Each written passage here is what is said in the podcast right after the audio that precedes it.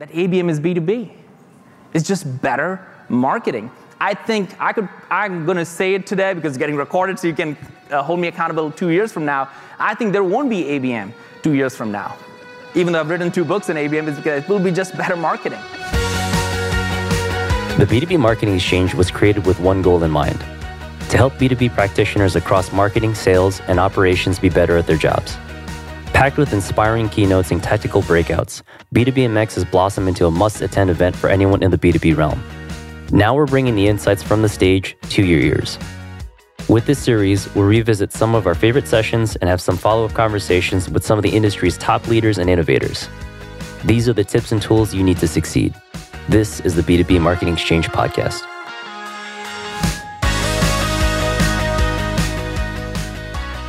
Is ABM really B2B? Or is it merely a tactic or new way to approach B2B marketing? Hi, I'm Alicia Esposito, Senior Content Strategist for Demand Gen Report. And these questions were part of an ongoing discussion at B2B SMX in Boston, sparked by Sangram Vajre, the accidental evangelist at Terminus and Flip My Funnel. And what I really loved about Sangram's session is that he used an unlikely source of inspiration, parenting of all things, to break down how marketers can go from good to great using ABM as the foundation of it all. I hope you enjoy the session as much as I did, and that it inspires you to possibly look into ABM for your organization. Let's dive in.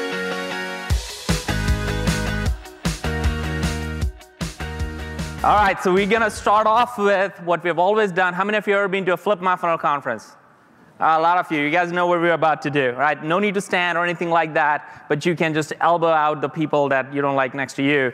But in general, we're going to start with a slow clap, all right? And we're going to slow clap thinking about what New Story is doing and building homes for people who don't even know what a home means and, and they're just longing for that. That's such a cool story. So let's just start. Just follow me along, all right? Just get your hands as wide as you can and just follow through. Ready, go? One, two, three.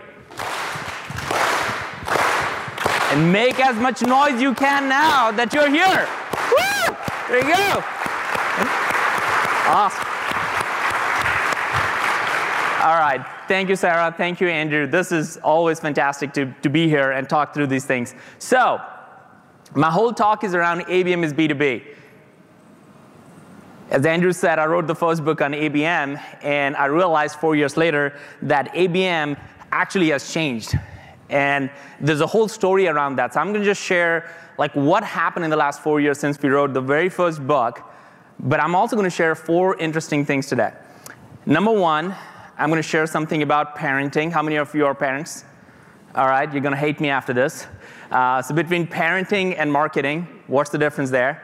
Number two, I'm going to share a framework a framework that I feel has fundamentally changed the way I think about marketing and sales. I think in many ways, ABM has been a disservice to the industry because when we say ABM, it always means that, well, marketing is doing something, right? And how many of you are in sales here?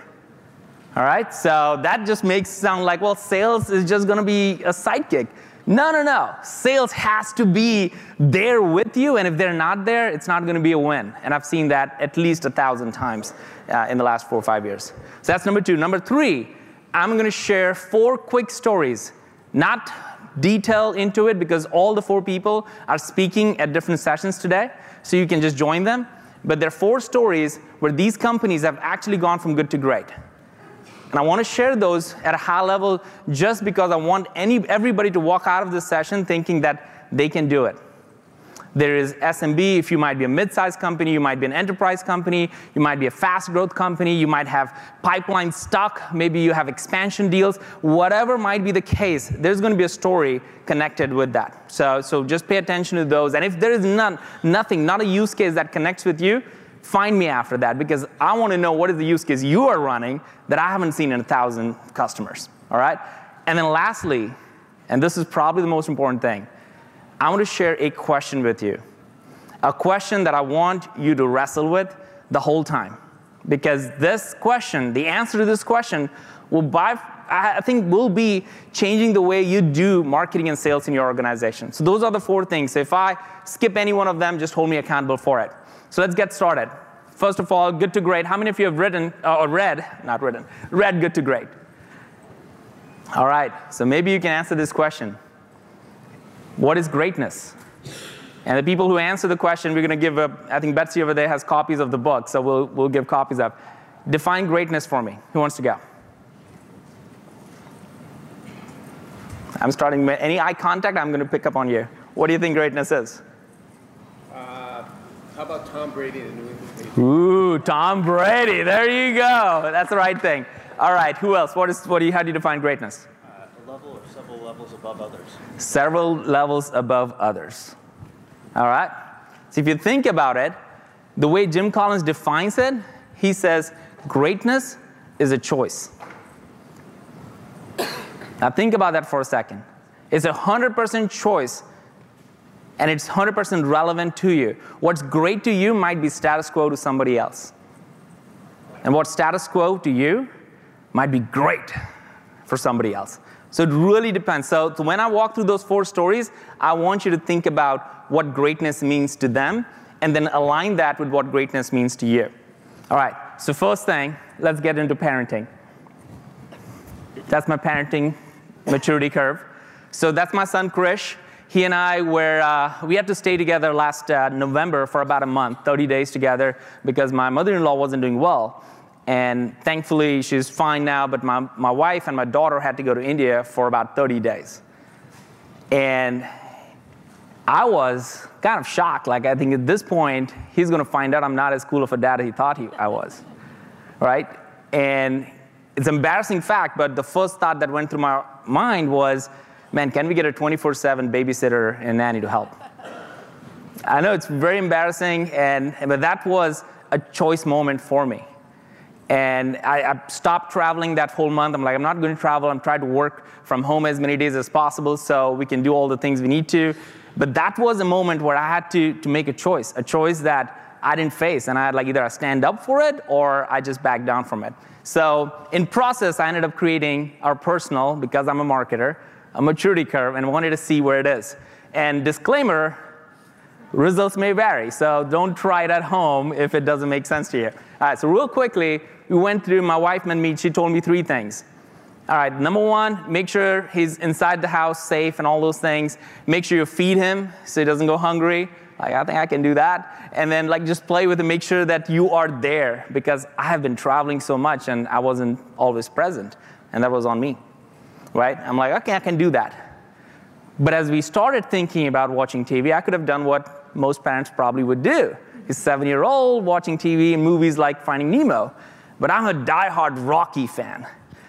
So we watched the entire series of Rocky. And now he and I talk about, Adrian, I love you. I don't know if you, anybody has seen the Rocky movie. Like, we would do that in the hallway, and my wife would be like, What are you talking about? Well, that's what we would do. Uh, the other thing, when we talk about feeding, he's like, I asked him, like, Krish, what do you like to eat? And he's like, Well, I love pancakes. I'm like, Okay. One day, what we would do is like, we're gonna have pancakes, epic pancakes, for breakfast, lunch, and dinner. Guess what he said the next day? Papa, I love your pancakes, but please don't cook for another 30 days. Right? So if you have a coworker who asks you a lot of questions or need a lot of things, just send them so much that they would say, don't send me anymore or don't help me anymore. Right? But I learned a valuable lesson like, all right, I can do these things. Finally, this is, this is kind of my favorite. You know, he's not a Xbox or just a gamer. He, he, he really loves to be outdoors. And I love to jump off the planes.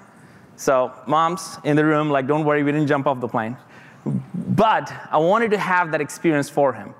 So what I did was, you know what, we're gonna go to this place called indoor skydiving. And that was really cool. It was like literally you lie down on the ground and the air literally pulls you up a little bit, and it was fantastic. And I still remember he's saying right after that experience for 30 days, of course, we went to school, we studied, not just all fun, but he said to me, he looked at me and said, Papa, I love you. And the way he said it, I knew that he meant it. And that's a very different experience. And I thought, man, what am I doing? I've like I've not been a good dad. And in order for me to be a better one, it was a choice. And I'm so glad I made that choice for those 30 days. So what I'm about to go through is looking at all this is like what how do we change these things? But what I want to do is apply the same thing for marketing and say, how do we go from status quo to 1.0 to 2.0? You guys ready for this? All right, let's go through it. So before that, I want you to share with me. I'm going to give you 30 seconds, and we're going to play some music. But I'm going to share with your neighbor what does great marketing mean to you. Go.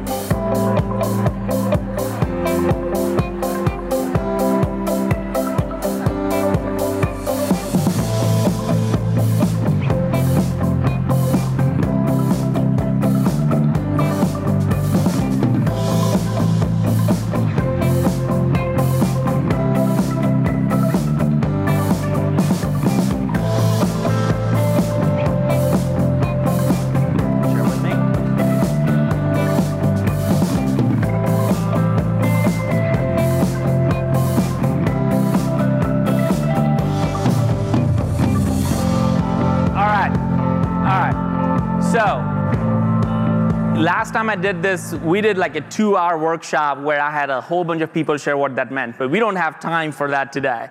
So, I'm to just share what a lot of people have shared when I've done this presentation. And maybe some of these are the same questions, or maybe the words are a little bit different, but are probably the same things that you're thinking about. It's about engagement, creating epic experiences, storytelling, creating personalization experiences for everybody, the human interaction that goes, creating those magic moments where you want to feel, the customer wants to feel that you care, you, that you are a priority for them, right? So those are things. What's interesting is I also put a, a, LinkedIn message this few days ago, which was ABM is dot dot dot. And over 100,000 people viewed that, and over 500 or 600, I don't know how many comments are now, but at that time there were over 400 comments.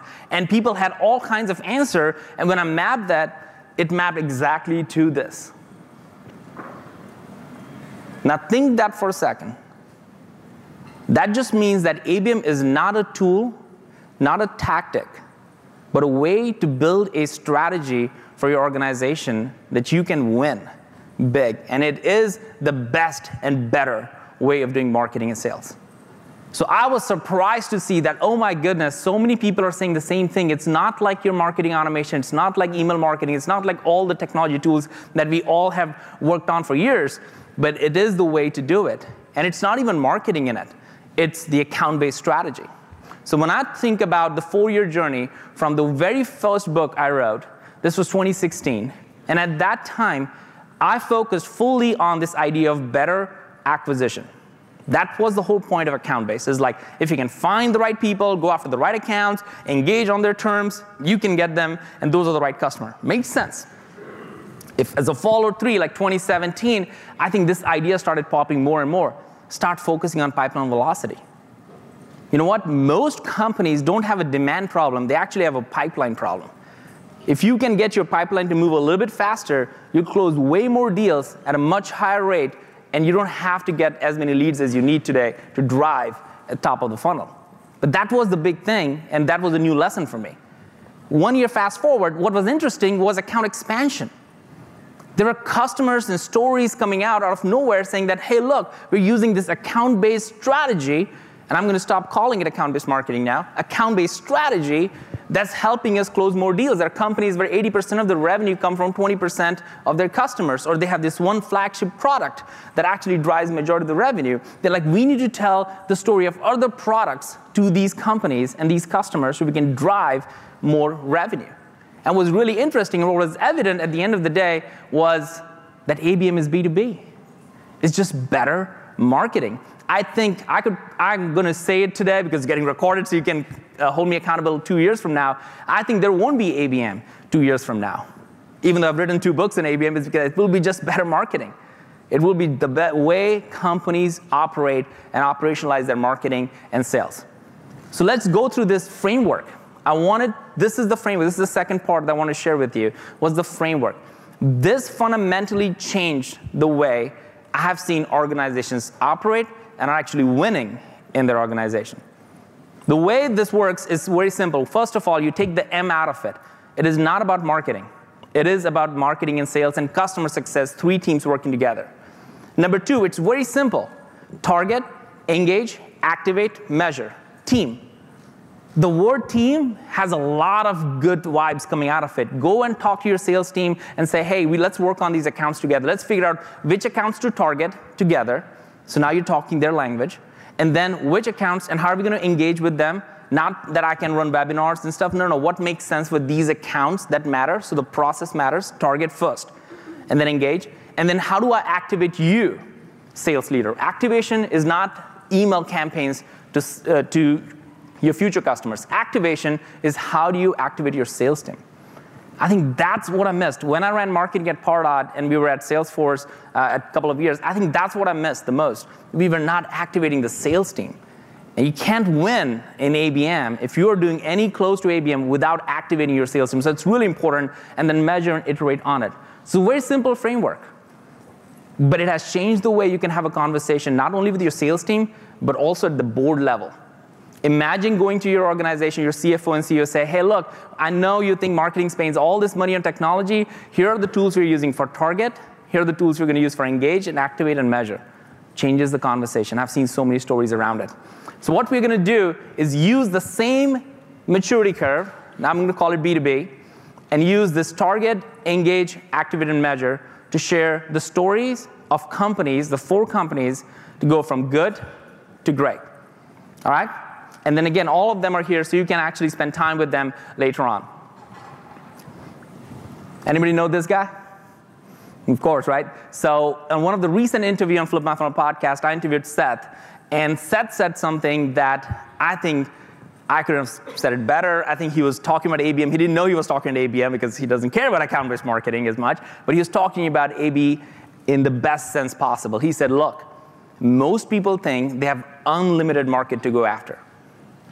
Now, don't raise your hand because I know I've, every time I've asked, hardly anybody have raised their hand on this one. Uh, but if you have the answer, come and talk to me later on.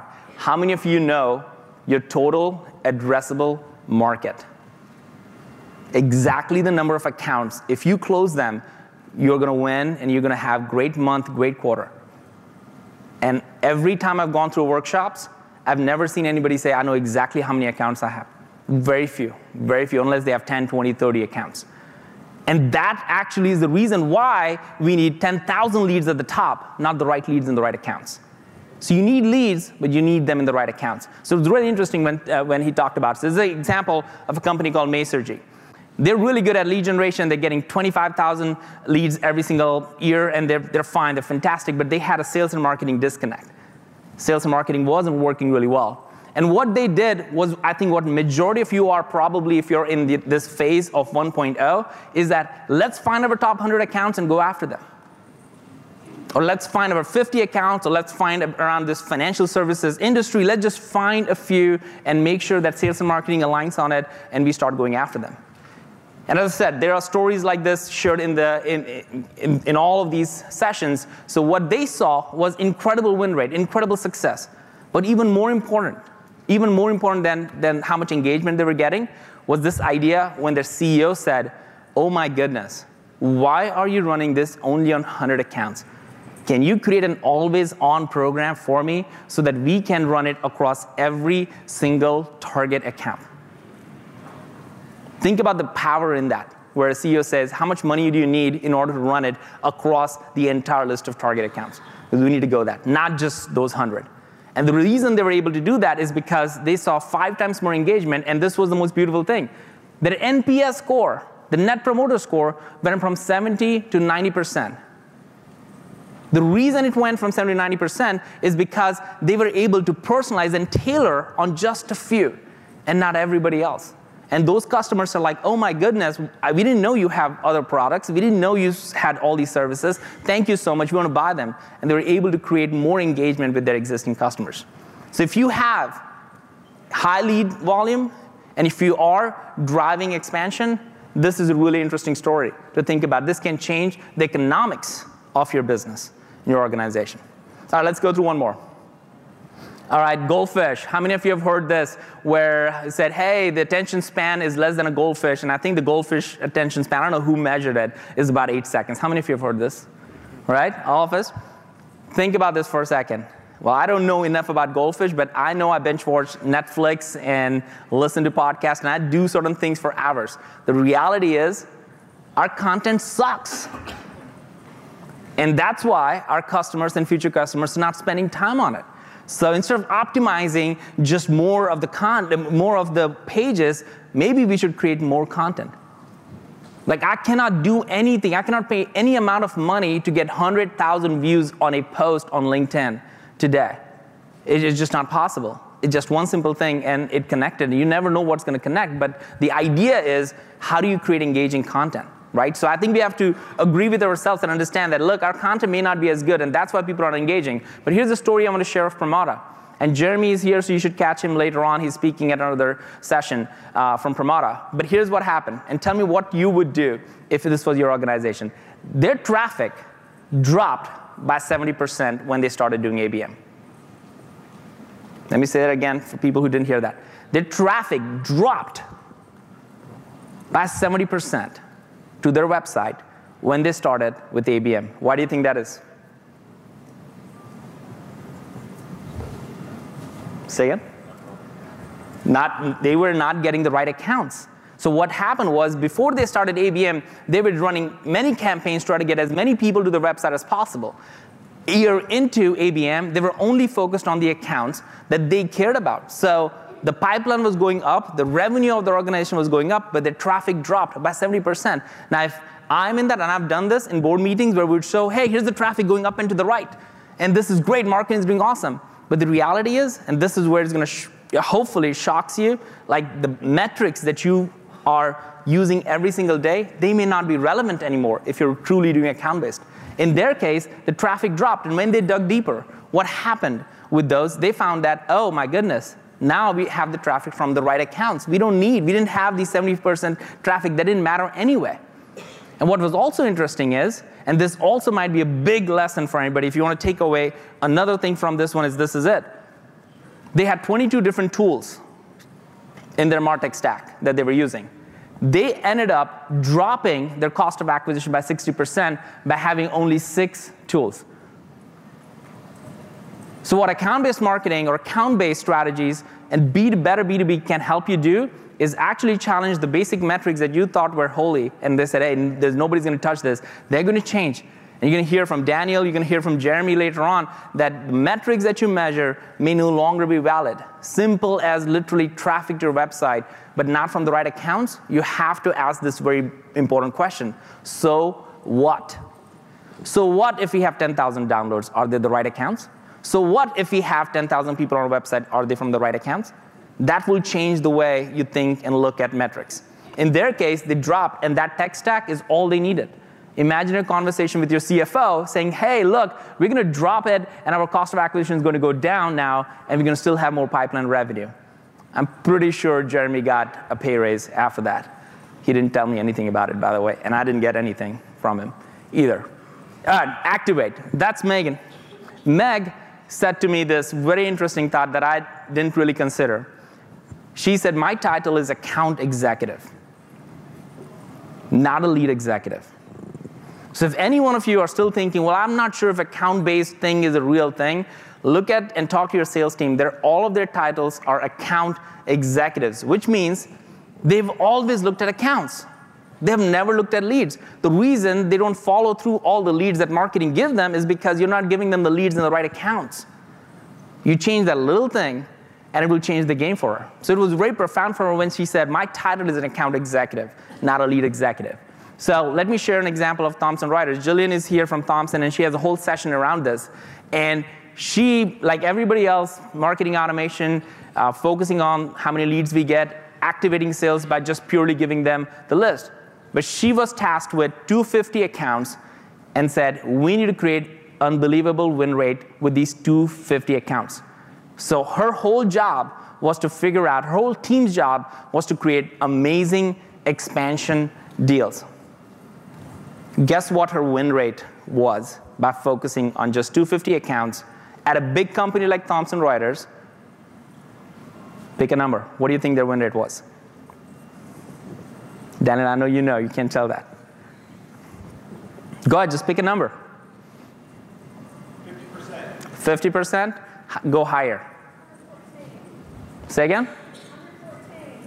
74, go higher. We're even scared to go higher for somebody else's win rate. Think about that for a second. Go higher. And this is real story. You're going to meet her. Say again? 95. There you go. You get a book. All right, 95. Their win rate is 95%, folks. What will it take for you to have that kind of win rate and go to your board or executive team and say, hey, look, if we focus and did certain things, you're going to have 95% win rate.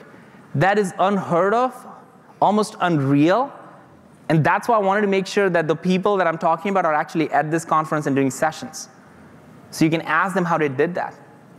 This is not some philosophy or strategy out there. This is actually how people are driving revenue, getting promotions, and having incredible careers out there. So I want to make sure that you guys recognize the power of getting account based and making sure that it's better marketing and better sales organization.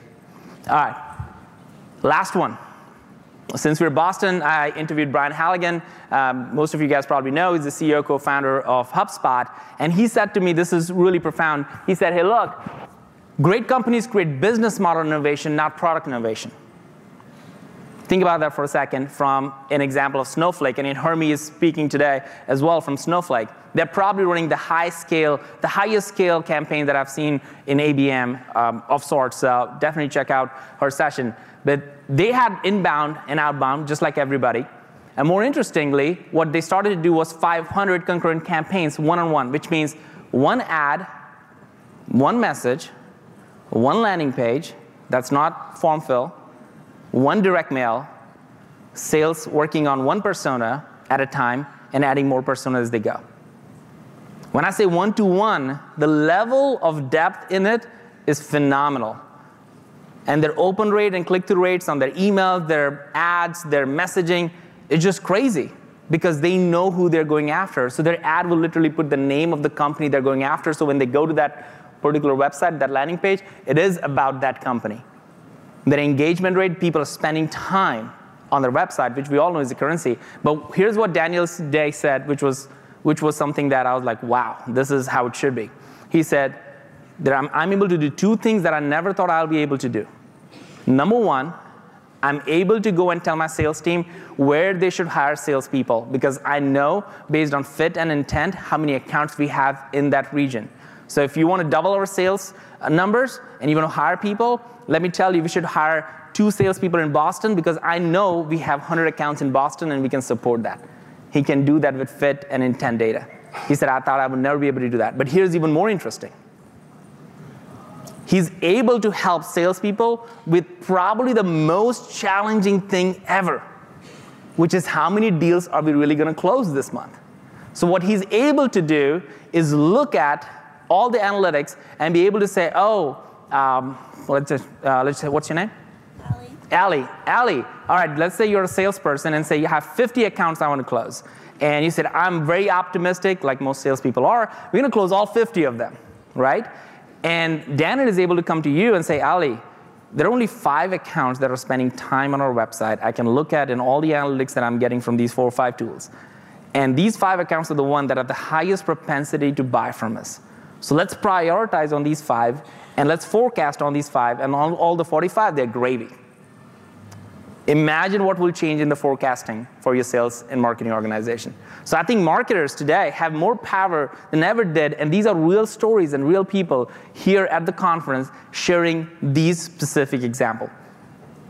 But let, don't let me miss this point though. When we go through this whole maturity curve, and, and all this is in the book, and there are like 350 copies of the book uh, around.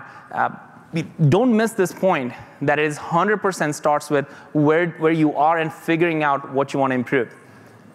So the fourth and final thing, I shared you the, with you the parenting stuff. I shared the, uh, the IDF team framework. I shared the four stories. Let me just connect the dots between parenting and marketing real quick.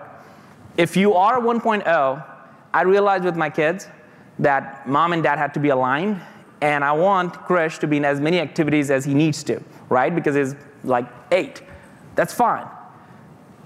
That's the same thing for marketing and sales. You may have ton of different, ton of different tools in your technology right now in your MarTech stack, and that's perfectly fine. And that's what you might need right now.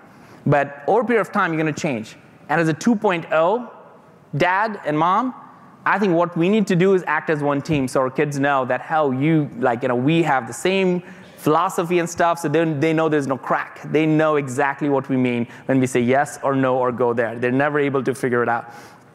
But also means that I want my son to be the Michael Jordan of whatever sport he wants to go in, which means we may have to go to fewer activities as opposed to all. I think it's no different than 2.0 marketing and sales. I think you might be surprised to, to figure it out that you're gonna work at marketing and sales as one team, not ABM or ABS or ABX or whatever. It is one team. And number two, you will be surprised pleasantly, so will your CFO and CEO, that you might actually need less tools than you thought. So here comes the final question, the one question that I want you all to wrestle with. And it's very simple, but probably is the game changer. And this is what I think every one of those stories are actually all about. What matters to you? Does it matter to you that you have a better targeting? Does it matter to you that nobody reads your newsletter and we still keep sending the newsletters to them? Does it matter to you that people spend time on the website because the messaging connects with you? And does it truly matter that sales and marketing have the same KPI and metrics? If those things don't matter, I think we can skip the rest of them and just go in, in the slot machines over there. But if those things do matter, I would say that pick where you are, self identify where you are on this team maturity, B2B maturity curve. And then for the next 10 days, next 30 days, say, I'm gonna figure out better targeting with my sales team. That's all. You don't have to do everything. Or, oh, we got targeting. I'm gonna figure out how to better engage with my customers. Or I'm gonna just figure out how do I activate my sales team because without them, I can't be successful. Or maybe you just focus on your measurement. But whatever it is, you have to start figuring it out and just dial in a little bit more for the next 10, 15 days. Can we do that? All right? All right, so I think that, that, that covers it. You can listen to the podcast. If you need the slides or a copy of the book, you can text uh, to 33777. Thank you so much. Really appreciate it.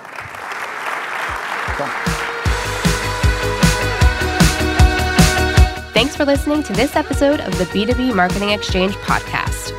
To receive future episodes, be sure to subscribe through Apple Podcasts, Google Play, Spotify, or your favorite podcast app. And if you're hungry for more B2B best practices, join us at the 2020 B2B Marketing Exchange, coming to Scottsdale, Arizona from February 24th to 26th. You'll have access to more than 100 sessions focused on content marketing, demand gen, ABM, and so much more. Save 25% on your pass by using discount code B2B POD. That's B2B POD. We hope to see you there.